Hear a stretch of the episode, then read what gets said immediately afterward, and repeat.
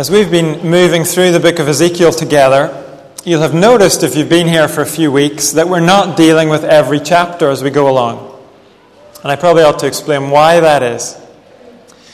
At least in the first half of the book, and it's a very long book, at least in the first half, Ezekiel has one main message to give. It's a message of coming judgment. The city of Jerusalem is going to be destroyed because of the sin of the people of Jerusalem. Ezekiel is preaching this message to his fellow exiles in Babylon. He wants them to stop trusting in Jerusalem. He wants them to see that they need to turn from their sin and trust in God. There's a real urgency to their need. And Ezekiel is working very hard to drive home that one message. What that means is there's a fair amount of repetition, at least in the first part of the book. And that's why we're not dealing with every single chapter.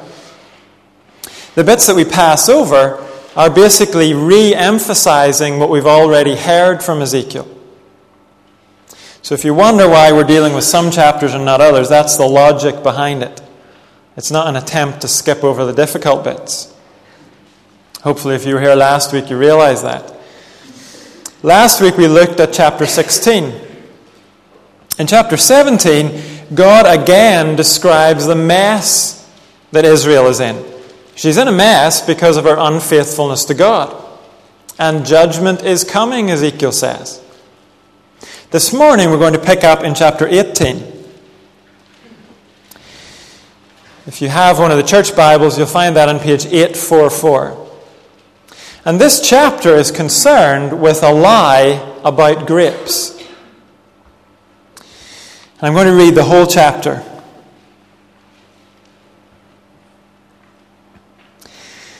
The word of the Lord came to me. What do you people mean by quoting this proverb about the land of Israel? The fathers eat sour grapes, and the children's teeth are set on edge. As surely as I live, declares the sovereign Lord, you will no longer quote this proverb in Israel. For every living soul belongs to me, the Father as well as the Son. Both alike belong to me. The soul who sins is the one who will die. Suppose there is a righteous man who does what is just and right. He does not eat at the mountain shrines or look to the idols of the house of Israel. He does not defile his neighbor's wife or lie with a woman during her period. He does not oppress anyone, but returns what he took in pledge for a loan. He does not commit robbery, but gives his food to the hungry and provides clothing for the naked. He does not lend at usury or take excessive interest. He withholds his hand from doing wrong and judges fairly between man and man. He follows my decrees and faithfully keeps my laws. That man is righteous. He will surely live, declares the sovereign Lord. Suppose he has a violent son who sheds blood or does any of these other things, though the father has done none of them. He eats at the mountain shrines. He defiles his neighbor's wife. He oppresses the poor and needy. He commits robbery. He does not return what he took in pledge. He looks to the idols. He does detestable things. He lends at usury and takes excessive interest. Will such a man live? He will not. Because he has done all these terrible things, he will surely be put to death, and his blood will be on his own head.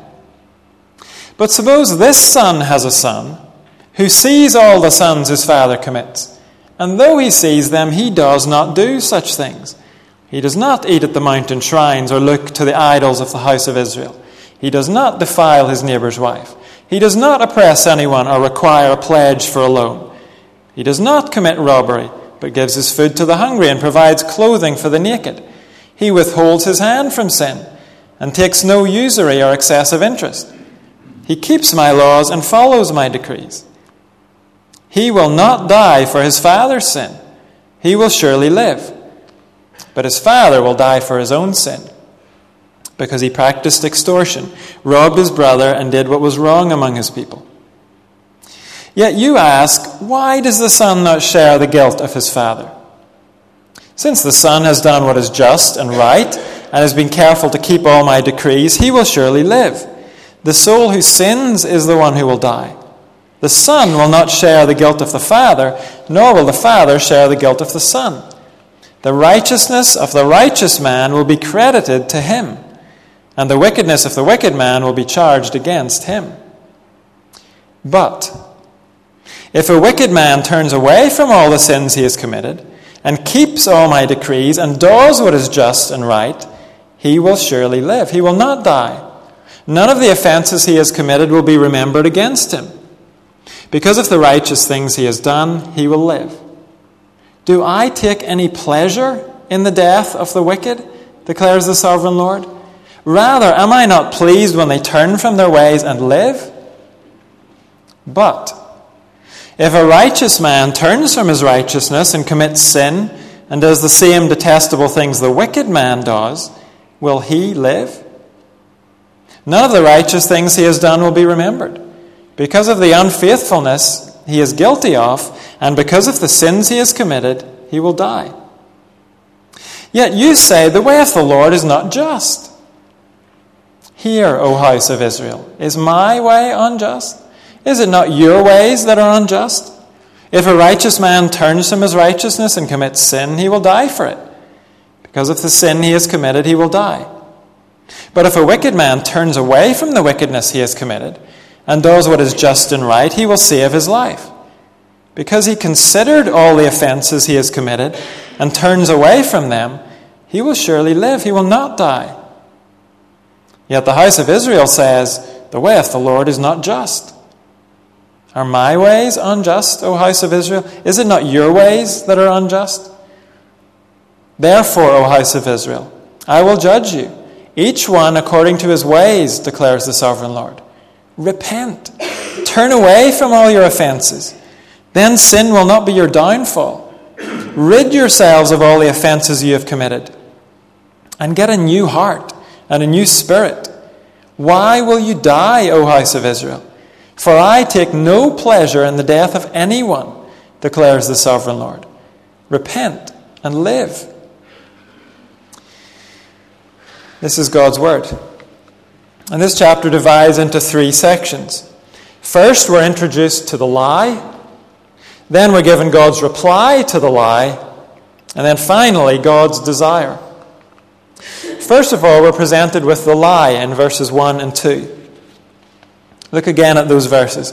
The word of the Lord came to me. What do you people mean by quoting this proverb about the land of Israel? The fathers eat sour grapes, and the children's teeth are set on edge. Now, obviously, having read the whole chapter, we know that this isn't really about grapes at all. So we need to be clear what it is about. Because the rest of the chapter is God's response to this. The proverb about grapes is expressing the popular belief that our past determines our present and our future. Sour grapes are grapes that aren't ripe. We've all had the experience of eating unripe fruit of some kind. It's quite hard to describe, but we all know what it feels like. It's bitter. You make a face when you taste it. The way this proverb puts it is that it sets your teeth on edge. It's a pretty accurate description. But what this proverb is saying is that the ones who actually ate the sour grapes aren't the ones who have to deal with the bitter taste. The ones who ate the grapes were the fathers. That's the parents or the ancestors. But it's the children, the descendants, who get the consequences. It's the children's teeth that are set on edge. They're the ones who taste the bitterness. Now, if we think about the historical situation, we'll remember that the people using this proverb are the Israelites of Ezekiel's day. Some of them are in exile in Babylon, taken from their homeland by the Babylonians, and some of them are still back in Israel. Ezekiel's generation is experiencing a whole lot of bitterness. And they look set to experience a lot more bitterness in the future. God has announced that the Babylonians are going to do much worse to Israel than what they've already done. But instead of asking, What are we to do? What does God want from us? The people are responding by saying, Well, that's just the way it is. Our ancestors sinned, and we suffer because of their sin. We will continue to suffer because of their sin. They eat the sour grapes, we get the bitter taste. They sinned, we get punished. Actually, it seems to go further than that. It seems to include the idea that our parents sinned, and guess what? We're sinning too. We've inherited it from them. That's just the way it is. We can't do anything about it. It's a kind of fatalism. Our past determines our present and our future. It's just the way things are. And not only is this fatalism, it's being used as an excuse for not turning back to God. It amounts to saying, These are the cards we've been dealt. We're not to blame. Is this kind of thinking popular today? Most definitely it is. We touched on it a couple of weeks ago. This thinking is everywhere today, particularly when it comes to our negative behavior. We don't like to call it sin, we call it bad or negative choices. And it's often expressed along the lines of, I'm this way because of my parents or because of my teachers. They didn't raise me properly, they didn't develop my abilities, they didn't show me affection, they told me I was useless. They didn't teach me how to get along with people. That's why I'm this way. Sometimes it gets pushed even further back. I'm this way because of my genes, it's in my DNA. I'm programmed to think and behave this way. I inherited it from my lousy family tree. Don't blame me. All this is our way of saying the fathers eat sour grapes and the children's teeth are set on edge. I once worked with a Christian lady who was very gifted. She could run ministry programs very well. But she was notorious for being nasty to people. She regularly cut people in pieces with her tongue. And whenever she was challenged about it, she always had the same response It's just my personality. Maybe it's not pleasant, but it's the way I am. The same personality that enables me to get a lot of things done, it has a downside too. That was her attitude. Now, she was either being fatalistic, maybe she believed she couldn't respond any differently, or maybe she was just making excuses for not trying to respond differently. Either way, that lady was claiming that her past, her DNA, and her upbringing, and whatever else had formed her personality, her past was determining her behavior in the present and it would continue to do so in the future. Sometimes we like to bring our nationality into all of this. I behave this way because I'm from, you can fill in the blank, Northern Ireland or England or the Netherlands. This is just the way Northern Irish people are. We always get in fights. We're just abrasive people. Look at our history. We can't help it. We're not really to blame when we keep on doing it. Our fathers ate sour grapes, and the children's teeth are set on edge. And sometimes we blame a past tragedy in our lives for the way we are now, and for the way we expect to be in the future. We might say, I was sexually abused as a child. That's why I'm promiscuous today. Or that's why I'm permanently angry. Or that's why I've become a sexual abuser myself. Or my dad treated my mom badly. So now I treat my wife badly. Or I had this accident years ago and that's why I'm bitter today. That's why I turn every conversation around to my own misery. Or maybe it's something that we did in the past. That choice we made is now what defines us and controls us today. Maybe it's a habit that's been part of our life for years. And we believe, or we say we believe, that it's just who, part of who we are now. Its claws are in too deep in us. It controls us, and it is always going to control us. Our past determines our present and our future. Part of the reason this thinking is alive and well today is because there's an element of truth in it. Our past is powerful. Whether it's our genes or our upbringing or some major thing that happened to us, our past exerts a powerful force on us. The further we go in life, the more we realize just how powerful a force our past is. I grew up in the middle of what were known as the Troubles in Northern Ireland. And even today, that can be a powerful influence in my attitudes to a whole lot of different things. So we can all admit the power of our past. But that's very different from saying that our past determines us. Whenever we use, whether we use our past as an excuse for the way we are, or whether we genuinely believe that we're controlled by our past, whatever way this plays out in our lives, and to whatever degree it plays out, God has a message for us. God's word comes to announce to us that our past need not have power over us. In the main part of chapter 18, we find God's reply to the proverb in verse 2. He assures us that the reality is very different from the proverb. His reply is in two parts. First of all, in verses 3 to 20, God says, What matters is your response to me. Look at verse 3.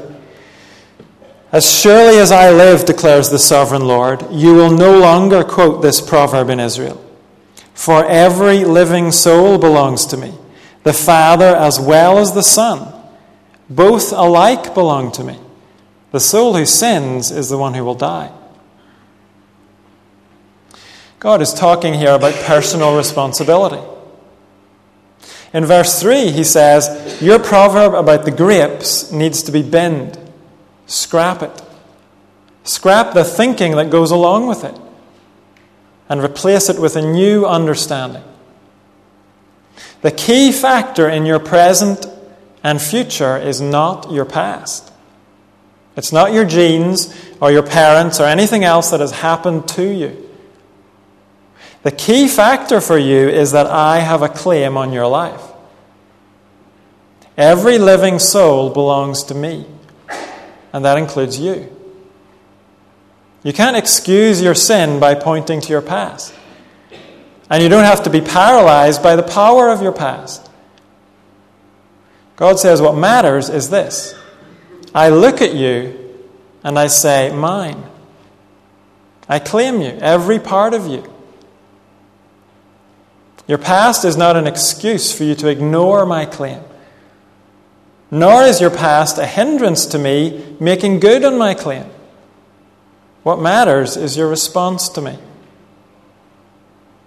God says, I don't need an explanation of why you are the way you are.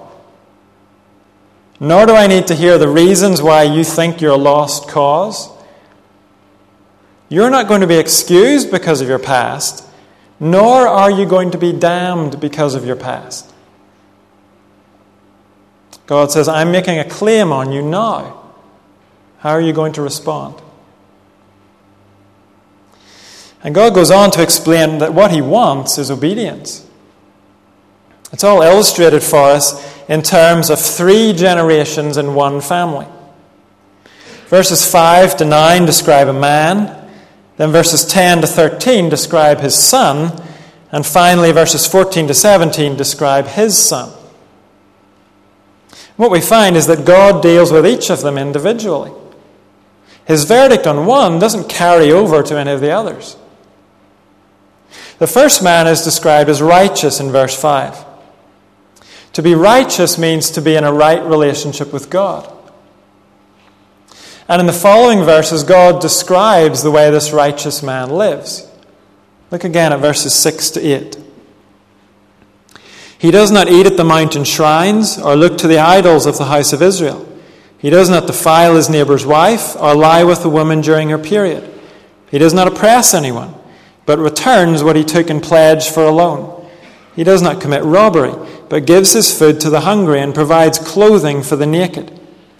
He does not lend at usury or take excessive interest. He withholds his hand from doing wrong and judges fairly between man and man. Parts of this might seem a little strange to us, but all of this is drawn from the Old Testament law. It's a little snapshot of what it meant for an Israelite to live in obedience to God. So this man avoids idol worship. He turns away from allegiance to false gods. He honors God with his sexual activity. The sin of adultery doesn't need any explanation. But the second half of verse 6 says that the righteous man doesn't lie with a woman during her period. The Old Testament law forbade this. We don't need to go into the reasons why. The point is, the law didn't just deal with sex outside of marriage, it directed people within marriage as well. The righteous man or woman is concerned to honor God in every aspect of sex. The righteous man or woman is also concerned to honor God in business and charity. He doesn't oppress anyone. When the poor took out a loan, they would hand over an item like their cloak as a pledge or a guarantee that they would pay it back.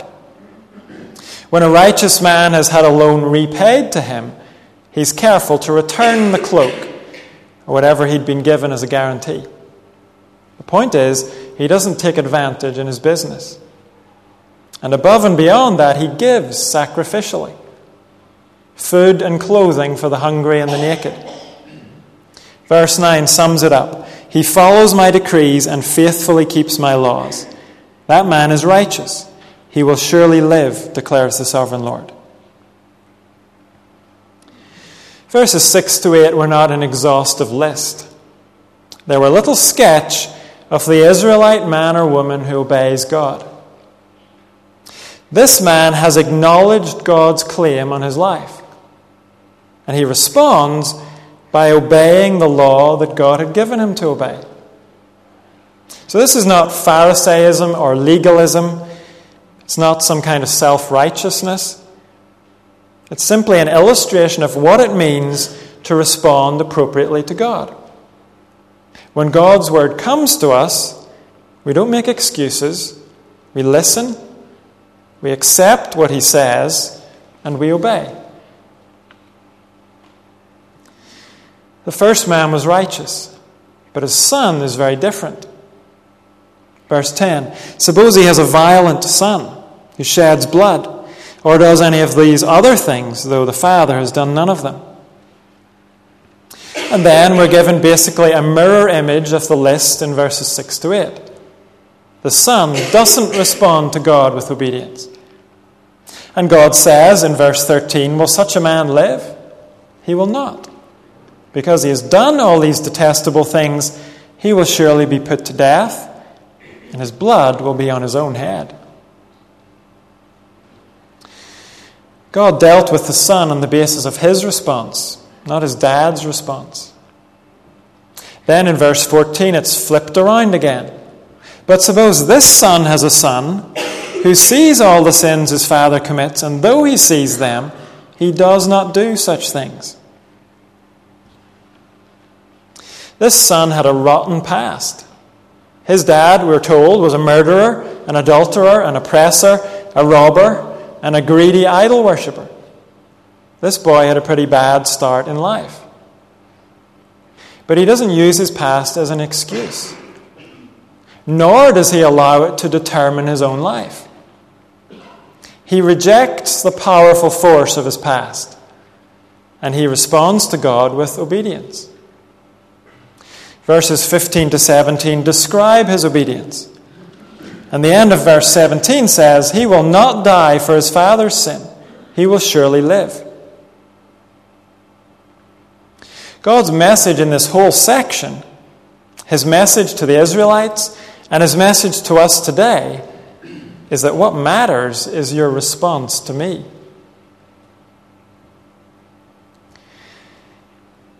So far, the examples have been about children responding to God differently than their parents. But in verses 21 to 24, God takes it further. He says, We've addressed the issue of your family baggage. We've talked about how your parents responded to God. We've seen that I won't deal with you on the basis of your family history. And now let's talk about your own personal history. Your response to me up to this point in your life. Let's talk about that. And God says your own response yesterday or last year is not the important thing. What matters is your response today. Verse 21 But if a wicked man turns away from all the sins he has committed, and keeps all my decrees, and does what is just and right, he will surely live. He will not die.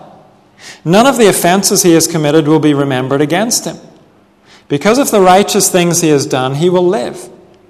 Do I take any pleasure in the death of the wicked? declares the sovereign Lord. Rather, am I not pleased when they turn from their ways and live? These verses are the second part of God's response to the lie. He says, Don't treat your own past like a bank account. In other words, don't imagine that your life up to this point has been paid into some big vault. Don't think your present and future are determined by what's in that vault or what's not in it. Don't think you're going to be forever chained by debt because your life up to this point has been disobedient. Or because you've committed what you think is the unbelievable, unforgivable act of disobedience. God says it doesn't have to be that way. He says, You need not be crushed by the debt of your past disobedience. You're not held captive by your past sinful decisions. Verses 21 and 22 describe a wicked man who repents. He refuses to be held by his sinful past, he turns away from it. He hears God's word he acknowledges God's claim on his life and he responds to God with obedience. God says that man will live or that woman will live. She is now free from the debt of her past. Someone has said that sin is not a cul de sac. It's not one of those streets that you drive down only to discover there's no way forward. There is a way forward. Another way to put it is that no matter how dark and enslaving your sin is, no matter how much it feels like you're trapped in a little dungeon with your sin, there is an open door out of it. There can be a future for you away from the darkness and slavery of your sin. And in verse 23, God adds something that he'll repeat at the end. He says, That is what I want. I do not delight in getting people for their sin. I delight to see men and women freed from the debt of their past sin. That's what I take pleasure in, God says. But then he has a very sober warning to those who might be complacent. Those who might think they've got enough credit in the bank. Those who think maybe they can afford a bit of disobedience. To those people, God says, you can't live off interest from your past obedience. Verse 24 But if a righteous man turns from his righteousness and commits sin and does the same detestable things the wicked man does, will he live? None of the righteous things he has done will be remembered. Because of the unfaithfulness he is guilty of, and because of the sins he has committed, he will die. The Bible says it a thousand times in a thousand different ways. Don't rely on some prayer you prayed or some commitment you made 10 or 20 or 30 years ago. The question is where do you stand with God today? How will you respond to God today? Your years of tithing and attending and serving, those are all good things, but they haven't earned you the right to hold a grudge today, or to spread gossip today, or to become bitter when things don't go your way today. None of us can live off interest from our past obedience. Well, at this point in Ezekiel's message, it seems that his audience have started to mutter. In verse 25, Ezekiel picks up on what they're saying. Yet you say, The way of the Lord is not just. What's their problem? Well, they don't seem happy with the idea that God might discount someone's past. How is it fair that someone can have their sinful past forgiven? How is it fair that God can tell someone else that their good deeds haven't earned them any credit? In today's terms, we might say, how is it fair that God will forgive a mass murderer if he genuinely repents, and yet tell ordinary, respectable people that they're going to hell for their sin? How is that fair? Well, asking that question shows that we misunderstand the basis for God's forgiveness. We are forgiven not because of some standard that we've made up and then find that we measure up to. We're not forgiven because of some heavenly bank account that we've been paying into. We're forgiven when we respond to God appropriately. And for you and me today, that means trusting in what Jesus Christ has done for us. Our salvation isn't based on what we have done or what we have failed to do. It's based on what Jesus did for us, dying in our place. That's why we can escape being crushed by the debt of our past disobedience. Jesus has paid the debt for us. And that's also why we can live an apparently good life and yet still suffer God's eternal punishment. That can happen because God doesn't ask us to try to earn our way to heaven. He asks us to accept the way He has provided to heaven. God calls us to leave the issue of our past with Him. We need to focus on our response to Him today. And God leaves us in no doubt what His desire is. God's desire is that we choose life. In verses 30 to 32. Therefore, O house of Israel, I will judge you each one according to his ways, declares the sovereign Lord. Repent, turn away from all your offenses. Then sin will not be your downfall. Rid yourselves of all the offenses you have committed, and get a new heart and a new spirit. Why will you die, O house of Israel? For I take no pleasure in the death of anyone, declares the sovereign Lord. Repent and live.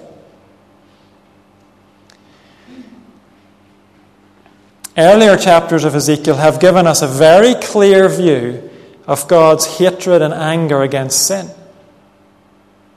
And that is crucial to a right understanding of God. It might be the aspect of his character that gets most ignored today. However, that's not all there is to say about God. We mustn't imagine that he's gleefully rubbing his hands together, just waiting to dish out some judgment. Nor should we imagine that God is neutral, that he's careless about our response. That he's not really bothered whether we burn in judgment or whether we enter the new heaven and earth. No, God makes his heart very clear. He is on the side of life. He takes no pleasure in the death of anyone. His desire is for us to turn from our sin and live. This morning, we don't stand before a God who begrudges us forgiveness. His arms are open to forgive. Through the prophet Micah, God says that He is ready to hurl all our iniquities into the depths of the sea. Here in verse 30, God says, Sin need not be your downfall. There's one final thing to notice. In verse 31, God says, Rid yourselves of all the offenses you have committed and get a new heart and a new spirit. Several times in this book, God says, I will give you a new heart and spirit. Here, it's a command get a new heart and spirit. So, which is it? Do we get it, or does God give it to us? The answer is that God gives it to us, but we must come to get it. We must respond to His call. We must take personal responsibility to seek God. And we must come to Him longing to be changed. Not just to have our past sins forgiven, but to be increasingly free from them in the present and the future. We must come to Him longing to be recreated from the inside out. That, too, is part of what it means to respond appropriately to God. We don't just come to Him for forgiveness and a ticket to heaven. We come to Him for a new heart and a new spirit. A heart and spirit that isn't content to follow in the sins of our ancestors a hardened spirit that doesn't excuse sin as well, it's just the way I am. Part of God's desire for us, and part of what He is able to do for us, is to begin to deliver us from the power of sin today.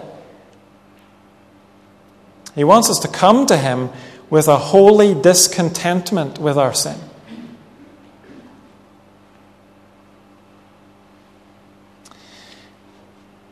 Ezekiel 18 has told us that you and I don't have to carry around the weight of yesterday's sin. We can find forgiveness and freedom if we'll turn away from that sin. It's also told us that as we move forward, we mustn't imagine we can live off some sort of interest that we earned by yesterday's obedience. Each day we have a new responsibility to respond to God with new obedience. And as our understanding of God's Word grows, then our obedience must grow too. In just a moment, we're going to close our service with a song that we often use in evangelism. But it's a very important song for Christians to sing too. This song reminds us that every day we need to respond to God's call. And every day we need a fresh measure of God's grace. The song is above the voices of the world around me. So let's sing together, and we'll sing this as a song of recommitment.